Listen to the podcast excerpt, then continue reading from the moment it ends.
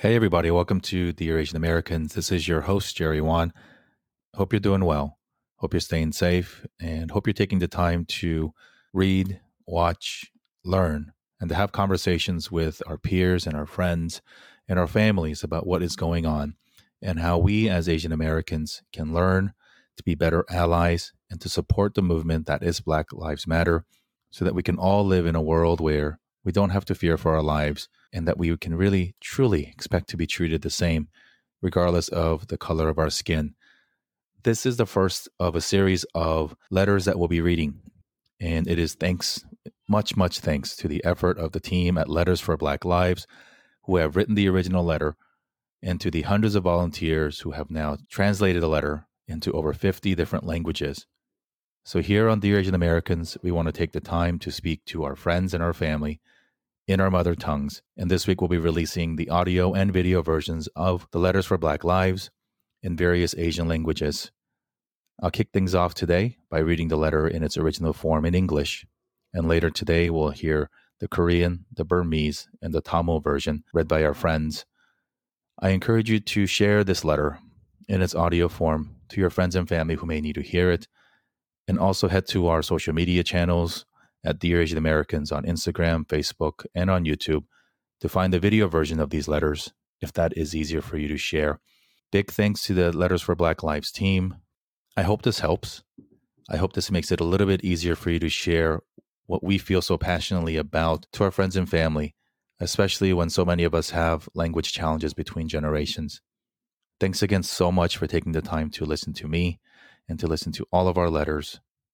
Dear Asian Americans, Black Lives Matter.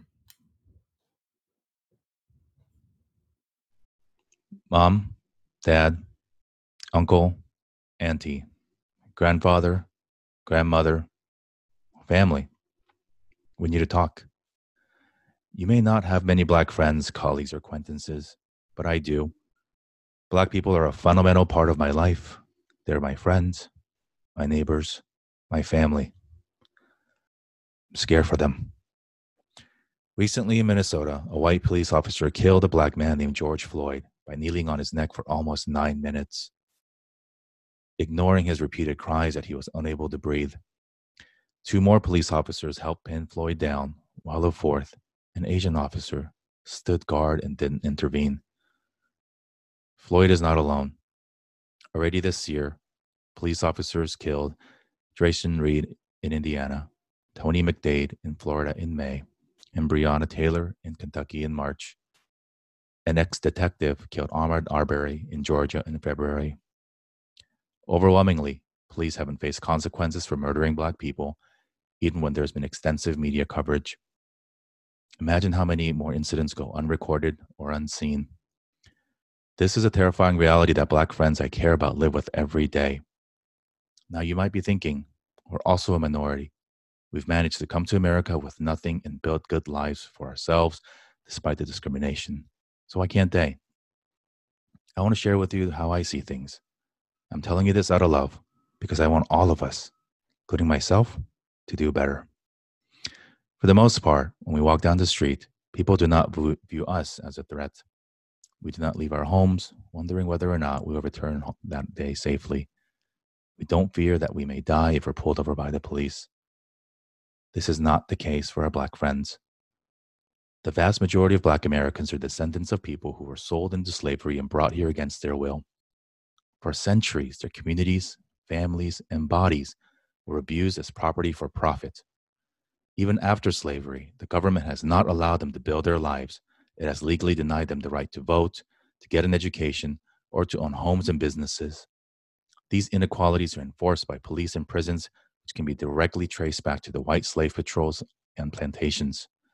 Black people are under a constant threat of violence that continues today. Their oppression has not ended, it has only changed form. Black people have not only persisted, but also persevered against all odds. They've been beaten by police, jailed, and killed while fighting for many of the rights that we all enjoy today.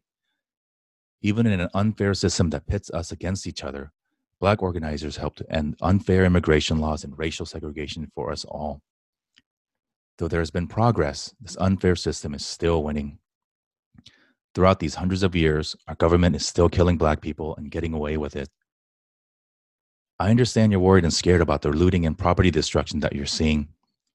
But imagine how hurt you'd be to see other people express more care for replaceable material objects than for the lives of your young ones. How hurt you must be to protest like this in the middle of a pandemic. Imagine the exhaustion of fighting against the same state violence that your ancestors fought against. This is why I support the Black Lives Matter movement.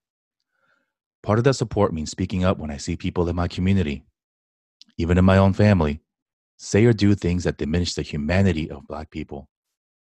Our silence has a cost, and we need to talk about it. I am eternally grateful for the struggles you have endured in a country that has not always been kind to you. We have been blamed for bringing poverty, disease, terrorism, and crime. You suffered through a prejudiced America so that I could have a better life. But these struggles also make it clearer than ever that we are all in this together and we cannot feel safe until our Black friends, loved ones, and neighbors are safe. The world that we seek is a place where we can all live without fear. This is a future that I want, and I hope you want it too. With love and hope, your children. Black Lives Matter. Yesterday, today, tomorrow, and forever.